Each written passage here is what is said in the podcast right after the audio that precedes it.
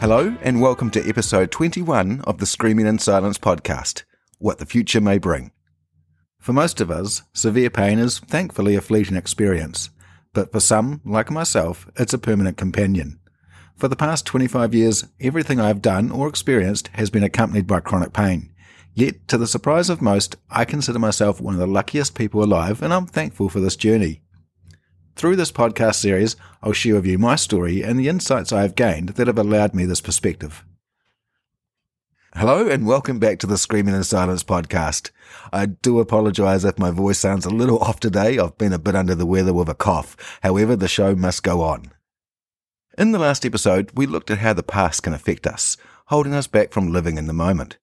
I said how I've seen this quite often in the pain community, but also just in general society, and something that had affected me outside of my pain condition. There is, however, another opposite perspective that can also hold us back the fear of what the future may bring. This too I've seen commonly in the pain community, but once again, it isn't just limited to that segment of society. It's something that can cripple us all. And it can be described as crippling, as it can have a paralyzing effect on people's lives. I mentioned last week that the third reason why I didn't look back beyond the date of my accident was because I have a fascination for what the future may bring. This plays a big part in my thirst for life. I want to see how I develop as a person, how society develops as a whole. For me, what lies in front is a mystery yet to be solved, and I love that. But it also made me consider not only the good that might come, but also what could be considered as bad. None of us are getting any younger, and as we get older, we become more aware of our vulnerability to life. Gone are the days of youth where you felt 10 foot tall and bulletproof. As I've aged, I've seen people in my life who were once strong and physically well become less so. We all have. And there was a time early on in my journey that I considered what life might have in store for me in the future in the same manner. Being in constant pain and with physical disability is challenging enough at times, let alone considering the prospect of maybe suffering a painful illness or another life changing physical injury. Taking this into consideration, though, did not scare me. Instead, it motivated me. I don't know what the future holds. Other than my inevitable death, the future is a mystery still. So, what good would it serve me to catastrophize the future? I would have been in my mid 20s when I first pondered what lay ahead for me with what I was already dealing with and it occurred to me instantly that I was doing myself no favours by worrying about what has not happened. Maybe I will be struck down with a seriously debilitating illness. The chances are reasonable. On my father's side of the family, cancer has been a killer. Both my father and his mother died from it, and my uncle was recently diagnosed with it too. But should I let that worry me? I don't believe so. I should be aware of it for sure, but not let it play a part in my life right now.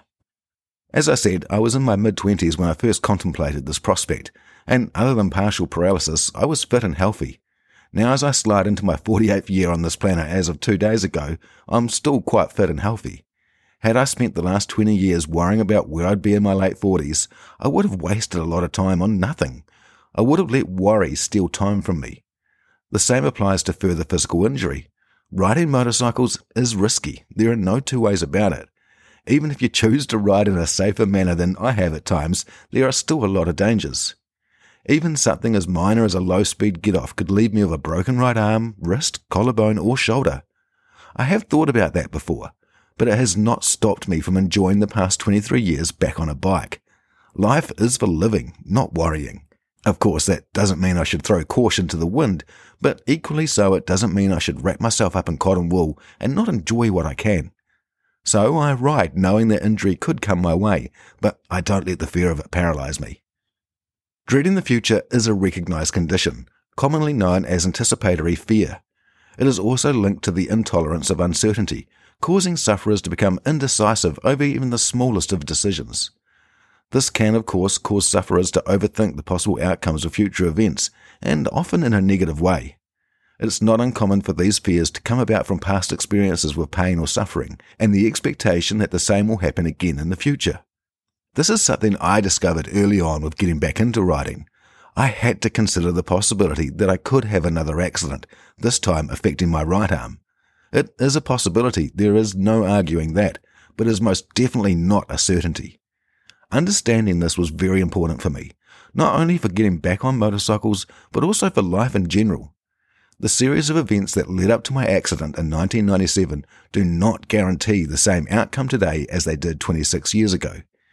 Just this past weekend, I was on my bike on that same road. I've done it hundreds of times since the accident, and nothing bad has come of it.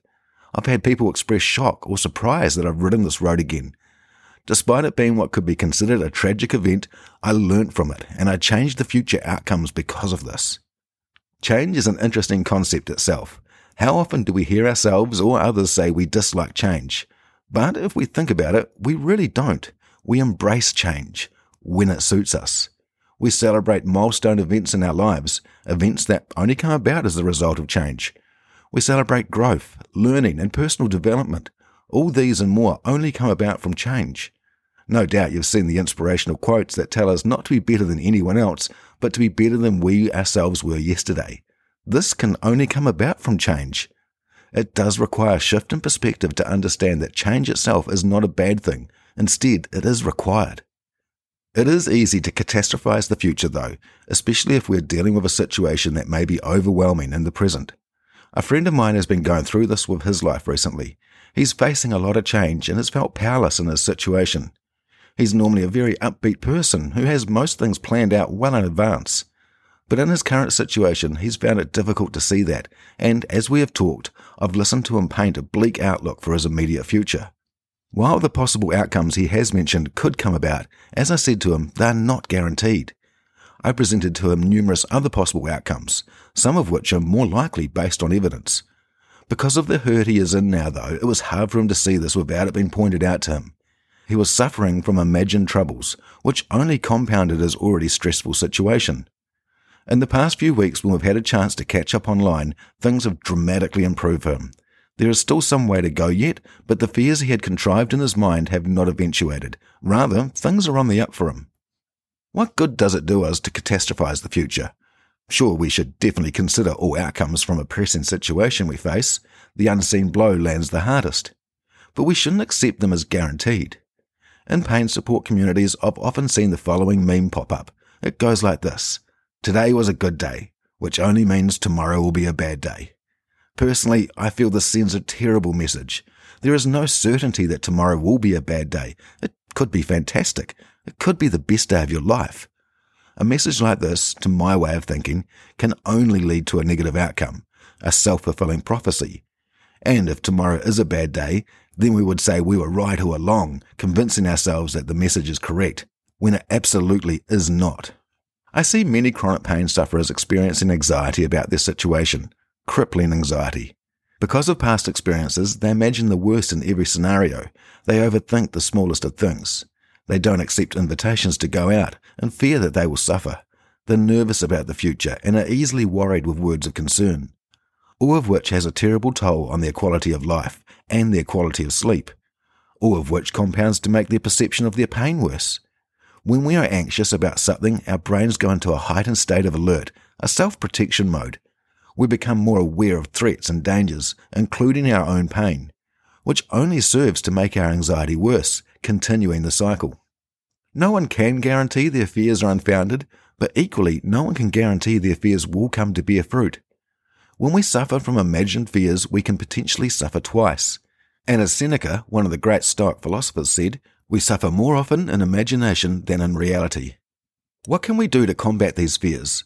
There is a wealth of information available online that offers strong, helpful advice, most of which I found for myself early on in my journey. To me, the most important tool has been mindfulness. Focusing on the here and now, consciously eliminating thoughts of both the past and future, dropping all judgment and interpretation, and becoming acutely aware of what I am sensing and feeling in the present moment. This is an incredibly powerful tool to utilize. Our brains serve as a filter for everything we perceive happiness, joy, sorrow, pain. Taking control of these thoughts allow us to change our perspective. Mantras are another good tool to use, albeit only for short-term results. Sayings like, I'm safe, nothing bad will happen, and everything will be okay, are great to give us a short-term boost. I still use these mantras every day with my pain flare-ups. I remind myself constantly that I'm not in danger, that I will be okay, they lower my perception of my pain by lowering the alert system in my brain. They are something that need constant repeating, of course. 26 years later, I still use them every day. And they work. Mainstream medicine is now beginning to accept the link between what the mind thinks and the body feels. When we repeat negative, fearful thoughts, the body cannot tell the difference between what we think and what is actually happening. Continual repetitive fearful thinking will harm the body's ability to take care of itself. So arguably, positive helpful thoughts will put the body in a better position to look after itself. Another great tool is exercise, or more generally, just distraction. When I realized there was no help to be had from medication or surgery for my pain, I looked into other techniques for coping, and both of these were high on the list. Even something as simple as going for a walk will help. I know from experience.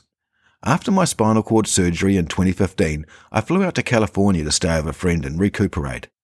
On the first day there, left alone in their apartment, I felt a huge wave of anxiety wash over me. I was over 10,000 kilometers from home. My return flight was weeks away, and I felt overwhelmed. Knowing there was nothing I could do to resolve the situation immediately, I had to do something. So I went for a walk around the block. Within minutes, my anxiety was gone.